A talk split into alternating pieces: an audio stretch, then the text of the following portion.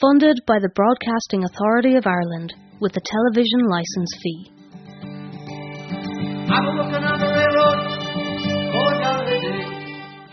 The Railway Children. Episode 5 Rejuvenation of the Railway.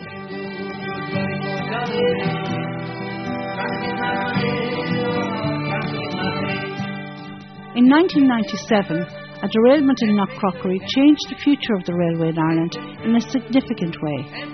Then Minister for Public Enterprise Mary O'Rourke spearheaded the operation.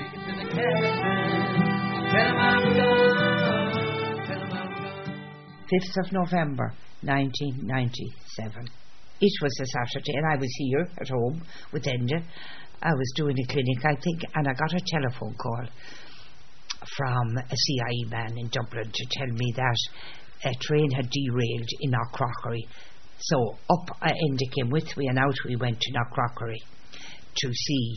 Now he told me on the phone there's no one injured, there's two gone to hospital, but they're out again, there's no one dead. But it was really derailed. So I went out to Knockcroghery to see the train perched all on its side. And they were very lucky where it went off the track there was a bank of land so it rested against the bank of land which was wonderful because the derailment came to a stop pretty sharp you know the bank of land stopped it so the, the inspectors were there, the railway inspectors and all the rest of it, and they told me that um, they showed me a fish plate, which was the thing which linked two of the necessary things on the, to the track. The date on it was 1893. And I said, my God. And they said, all over Ireland there were fish plates like that, and that mo- lot of the track was unsafe. Now, I was a new minister in a new government, and I thought, what did all the other ministers do? I was happy no one had been injured, but I knew I knew I couldn't stay in that job, Ursula, if I was now possessed of the fact, which I was, that all over Ireland there were dangerous tracks, which there were. And it only came to light because of the accident in Knockcroghery. Nobody ever told me in CIE when I went into the job. No one told me in the department.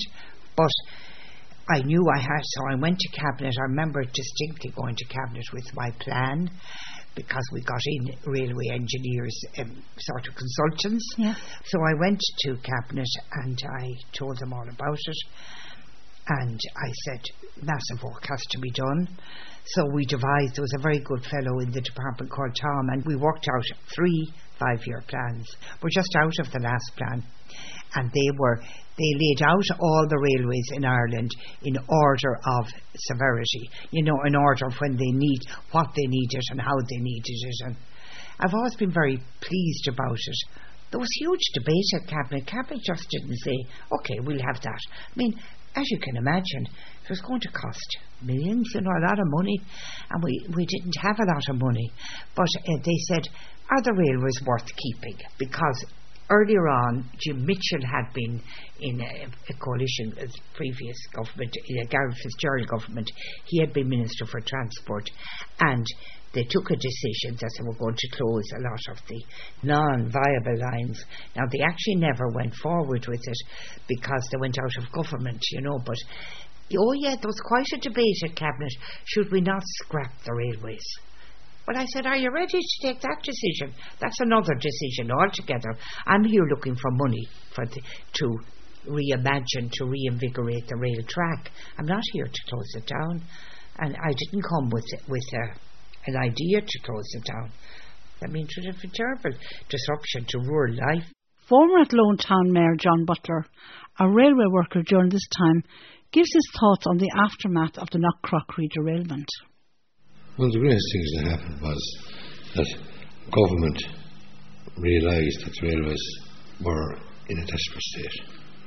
Trains breaking down, the operational system of the railways failing, and we were only in, within a, a hair's breadth of a major incident. We were unfortunate that there wasn't lessons learned from the Buttevant since a disaster, the Gormanston disaster, where within Buttevant there was a number of fatalities and uh, no investment. no real move of any type of change. And when the derailment took place outside the crockery, it was realization that uh, that was because of faulty track. And Mary O'Rourke, minister at the time, went to cabinet, sought a major safety review of the whole railway.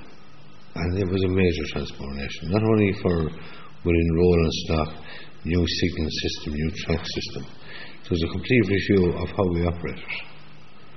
Most people on the railway operated, worked seven days a week, no rest periods, all that was looked into.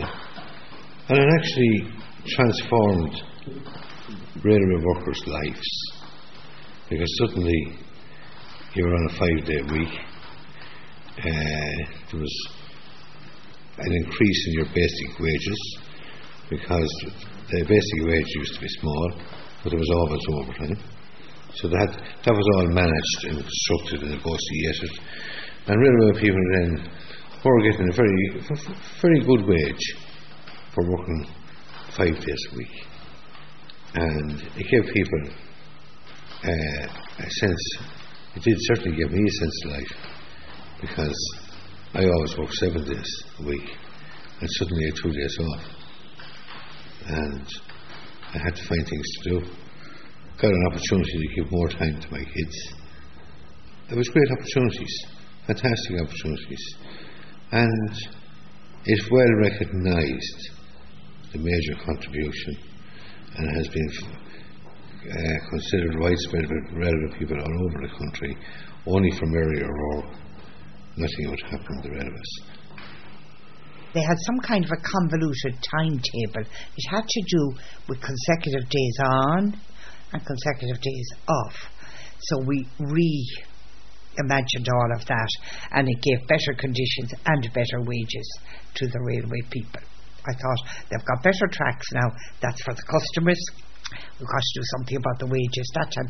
Now they're quite good, well, they're, they're reasonably good, but they were quite bad at that time. Mm-hmm. I think they made up their wages with their overtime, with their extra. Yeah, and often overtime would be done when you had done a full week, you know, which isn't good for the brain or the body. Or family life. Or family life, no, true for you. Mm. Of the upgrades rolled out during this time, swapping timber sleepers for concrete and welding rails were improvements that made trains safer and faster while eliminating a familiar sound that is sure to be remembered with nostalgia for many. Derek Kiernan explains.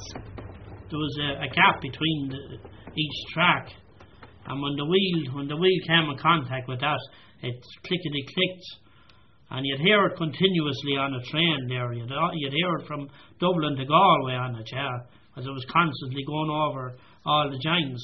Clickety click. Mm. They were all timber sleepers. And then years later, they had replaced them then with the concrete sleepers.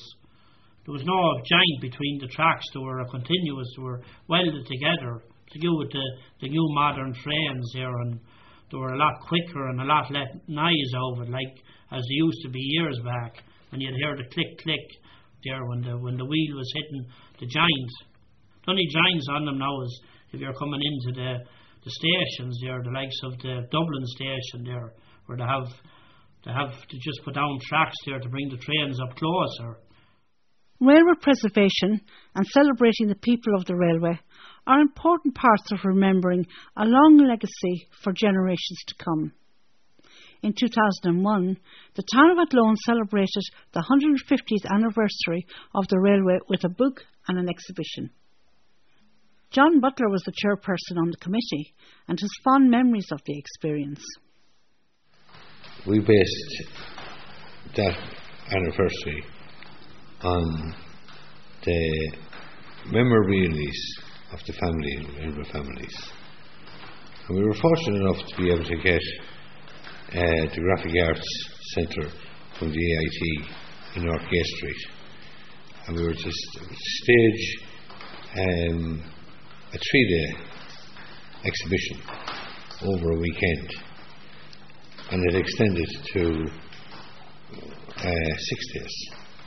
because of the demand of people wanting to see the photographs, various different memorabilia that was given to us from families, and uh, the number of visitors that attended that. That was a fantastic success. But um, also the book, that book was commissioned for that, and um, it was a great credit to the people that was involved in that. Late Mrs. Gately, Peter Berry, Brendan Smith were very much involved in the whole development of that book. And um, uh, it is something that I find very valuable because it's something that I was able to give over the years since then to so many different people. I remember even um, meeting Brian Lenihan's wife, senior Anne Lenihan. One day she was travelling on the train. I gave her a copy of the book. And she came back to me afterwards and says it was a great read because she, from her time living in Athlone, she knew some of the, a, a lot of the names and a lot of the families that was in the book, and she really enjoyed it. And that's the thing about it. It's about real people, and people can remember when they read this book the, and the stories of of real life. Uh, they're reading about, in sometimes about people that uh, they knew within their life. In 2015, as part of a campaign to build a cycle track from Dublin to Galway, the disused railway track from Mullingar to Athlone was reopened as a cycle track called the Greenway Route. Jim Denby played a big role in the development known as Destination Athlone project. I was delighted um, when it was announced uh, that uh, Westmeath County Council had done a deal with uh, Iarnród Éireann to lease the railway line from Athlone to Mullingar, which is the old disused line, and turn it into a walking and cycling track. Now, it's not a speed track, it's a, it's, it's a leisure track. And uh, so that's completed. It's only opened a year and it has proved uh, really, really popular. And it's for walkers and cyclists and people with prams and dogs, provided that they're on leads, etc. And is there toilet facilities in that along the uh, The toilet facilities at the moment, in actual fact, are those offered by um, the towns on the way. Like, uh, for example, um, in Moate, there's no problem because the golf club is is right alongside the track, and they have a sign uh, to say these services are available. I'm not sure beyond Streamstown, but um, it will happen. It will happen in due course. And uh, it's a wonderful facility because uh, yesterday morning I was sitting here and it just droves of people going up Street Road and heading for the track. Local people using it. Uh, you'll see small bikes, big bikes. You'll see um, families. You see little ones uh, with their bikes starting off as well. And I think it's absolutely a fantastic facility. It also is bringing little companies setting up facilities where there are bike hire companies and there are two or three at it at the moment. And so it has created small businesses or given the opportunity for people to set up or expand their business, providing uh, rental, um, hire, etc., for people who want to come and just hire a bicycle. There's one company in particular, and they'll give the guest a bicycle. They want to go to Mullingar. He will travel later in the evening, bring their luggage, and bring the bicycles back. It's a fantastic service. The cycle track is up and running. Phase two is on hold at the moment. There was a change of government, as you know, and the funding is in place in the department. That's just on hold at the moment. It will happen because it's part of the national cycling route that's going to take us from Dublin all the way to Galway. We take a trip to the entrance of the cycle track in Garrycastle and happen upon a family about to depart on a leisurely cycle. We've bumped into a beautiful family who are about to take off on the track. Neve is going to be our, our spokesperson, isn't that right, Neve? Yeah. Have you ever been on this cycle track before? No. No. And what are you looking forward to? Um, having a good cycle and getting fit. Getting fit and enough. enjoying myself. And have you have you been cycling before? Have you been practicing? Yeah, we, we always cycle as a family. Do we? And where would you normally cycle to? We'd cycle like, uh, we'd make up new ways and we just cycle there. Okay. So how far are you going to go on this new cycle track from Athlone to Moate? To most, yeah. To Moate. How long do you think it will take you? An hour and 45 maybe. Okay, okay. It's a beautiful day here at the cycle track. You're all ready to take off? Yeah. All right, Neve. Thank you. Enjoy your journey. Another example of railway history being restored for contemporary purposes is the steam trains utilised by the Railway Preservation Society of Ireland. We take a trip from Athlone to Ballinasloe on their locomotive number 4 steam train and speak to some of the volunteers and passengers on board. What speed would we have been travelling at roughly? Uh, the locomotive goes at about 60 miles an hour. Now, I'd say this trip, it's quite, I think we were kind of doing more gentle pace. I'd say we were doing probably maybe 30 or 40, I'd say. Um, but yeah, the maximum speed you could do is up to up to 60 miles an hour. And you're all volunteers? Yeah, that's right. that We're all volunteers, all voluntary organisation, yeah. Okay. Uh, what's your name? Uh, my name's Nicky Cox. I'm a, a volunteer with the RPSI today working on the locomotive. Um, but usually a carriage steward, uh, do restoration of carriages and Inchicore works. Um, but, you know, it varies everywhere. And yourself there? Uh, my name is Martina. I'm a volunteer with the RPSI as well. I'm part of the crew now over two years, and we run events on board from Halloween trains, Santa trains. Um, we are well, we specialise then with the radio train. radio train. The radio train. The radio train would have been very popular with CIE from the 1960s to the early 90s, and basically they ceased and we are now doing uh, we done ran our first radio train from Dublin Connolly out to Kilkenny and return. And while they're on board with the radio train, they can actually do uh, requests, and we have a lot of music playing, a lot of music mix. And then um, passengers then get off and enjoy themselves in Kilkenny, and then they can come back then to Dublin Connolly. It's an actual great day, and there's a great mix and a great hype about it as well. How are you enjoying your journey? Absolutely fantastic. You're sitting in the in the um, uh, food carriage. Yes, yes, and it's absolute. Can you credit it? White tablecloth, Yeah. flowers, Lace, flowers, down to Abbey. Yes, yes. And what about yourself? What's your name? That's great. Grace. Well, how have you enjoyed your trip, Grace? That's really nice. Very, very nice. And I didn't get your first name, Mammy. Oriel. Oriel. Okay. Well, I hope you're enjoying your trip and you're Just brilliant, Yeah. brilliant. Wasn't expecting this. Didn't know what to expect, but I didn't expect this. Just think it's absolutely gorgeous, really gorgeous. Coming towards the end of our railway journey, we invite all the people we have met to join us for a railway reunion in the Station House Bistro, a newly opened restaurant adorned with old railway photographs and memorabilia, just a short walk from the Great Southern Station. During the meet-up, Bill Sheriff treats us to a railway song and shares some memories of his granddad. Down around the corner, half a mile from. See them old trees running and you watch them disappear. Without love,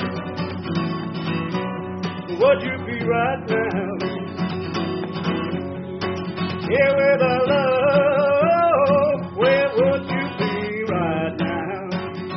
I used to sit on the the banks uh, just below the castle. Well, it's no longer a castle now. We have the water tower up there, and and I used to watch the trains. There was a particular little train with a, a green engine. I used to like that had be shunting up and down.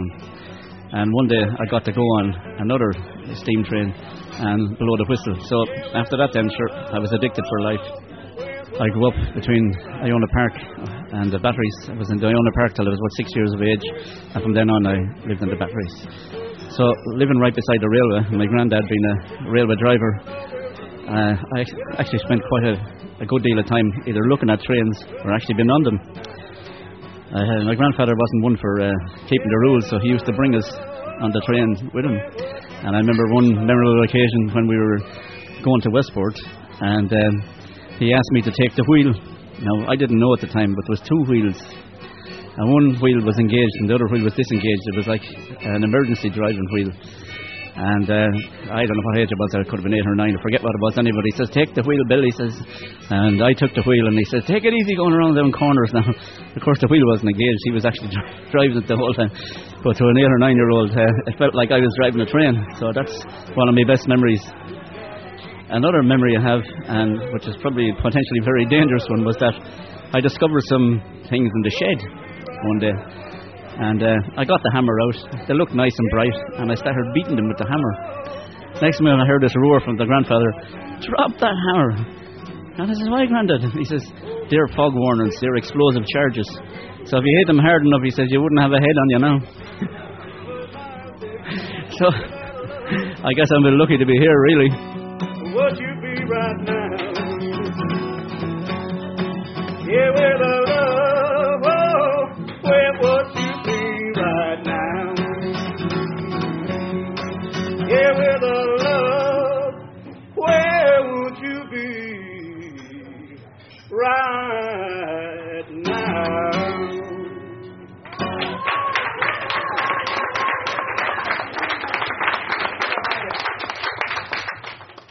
The guests chat over tea and scones, reminiscing days gone by. Something that we had that other children didn't have. The railway children always had a free pass to go on the train. So we were always brought to Galway. And just like just like Bridal's story, spent the day down there. We were brought into the Rockland Hotel on the way back to the station before we came home for to have our tea, and that was a big for us. And what about your granddad? He lived where? He lived in number one, uh, Railway Cottages, and um, that was always a treat for us to go visiting on a Sunday. Out to see Nana, Grandma Norton. My granddad was dead at that time, by the time we were small. We have lovely photographs taken in the gardens. Everybody stood at his gateway to looking at his flowers because he was a brilliant gardener, and I think I'll take after him because I love gardening too. Jean, how are you doing? Have you enjoyed this afternoon? I have. It's been absolutely lovely, and I see familiar faces all around me. I'm only seeing them now. Thanks very much, Jean. Vera, what about yourself? Have you enjoyed this afternoon? Absolutely fantastic, and I'm delighted I made the effort to come even the weather was so bad. But it's lovely to be here. Everyone is so nice and enjoying themselves. And can I thank you, Vera, because you were one of the people that inspired me to come up with this idea. Well, thank you very much, and you're very welcome anytime. Thanks very much, Vera. Jim, um, start your journey with the railway children. Uh, yes, Torsten. Well, of course, I'm here representing a new generation of cycling on the new old uh, railway track, which we absolutely love, and a fantastic facility for Athlone with, for the locals and also for our tourist traffic as well. But we wouldn't be here without all those railway going before You us. would not be here. So we will call you one of the railway children from Oh, now on as well, Jim. That's Jim Denby. Thank you very, very Thanks much. very much, Thank, Thank you. you. My name is Mary McEvely. Now, my dad was Jimmy Brown. He was a train driver with CIE. So it's lovely to meet some of his former colleagues and people who actually knew him by sight, even if they didn't know him personally. So I've had a lovely evening here with fellow Browns whom I didn't actually know before. The Browns all unite. What about yourself, Declan? I'm Declan, and we had a lovely afternoon, and I greatly appreciate. Thank you very much. My wife went in with me, and we're delighted to be here.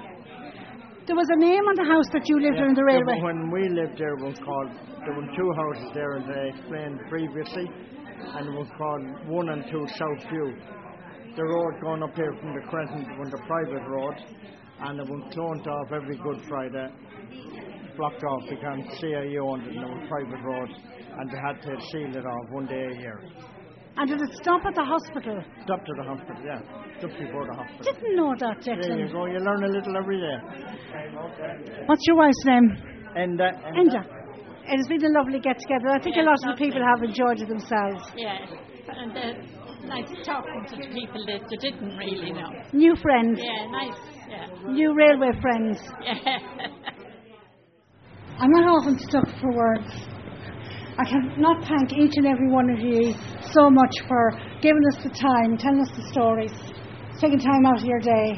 Fabulous these stories. And those who came and told the stories on behalf of other people. I cannot thank you enough, each and every one of you, for bringing us into your home and into your heart. And uh, the railway children will stay with me forever.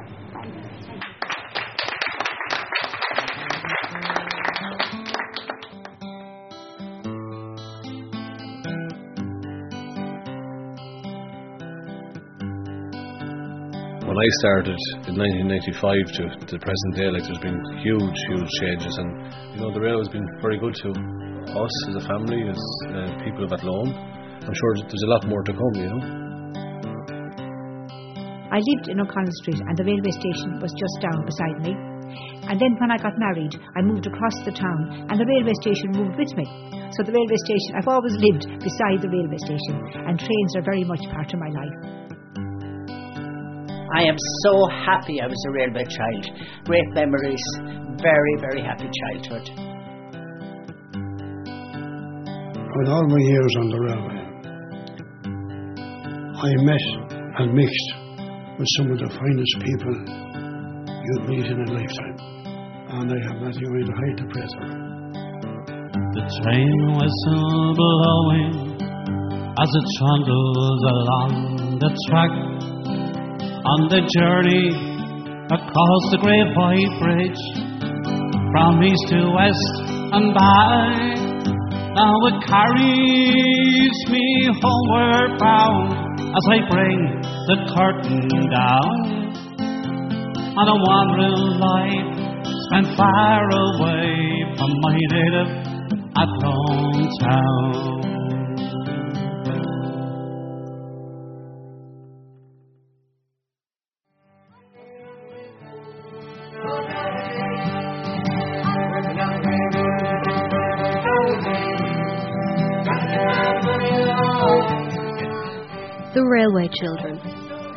Presented by Ursula Ledwith. Produced and edited by Amanda Gunning. Sound engineer Kyle McCallan. Music by the Behan family, Tom O'Neill and Bill Sheriff. The contributors to this episode were Mary O'Rourke, John Butler, Derek Kiernan, Jim Denby, Nikki Cox, Martina Hand, Oriel and Grace, Bill Sheriff, Carmel Connolly, Jean Coyle Farrell, Vera Harkins Behan, Mary McEvely, Declan and Enda Brown, Damien Milton, Dimpana Maguire, Mary Murray Maguire, and Paddy Meehan. Special thanks to the Station House Bistro, Athlone Down Memory Lane, and Athlone Community Radio.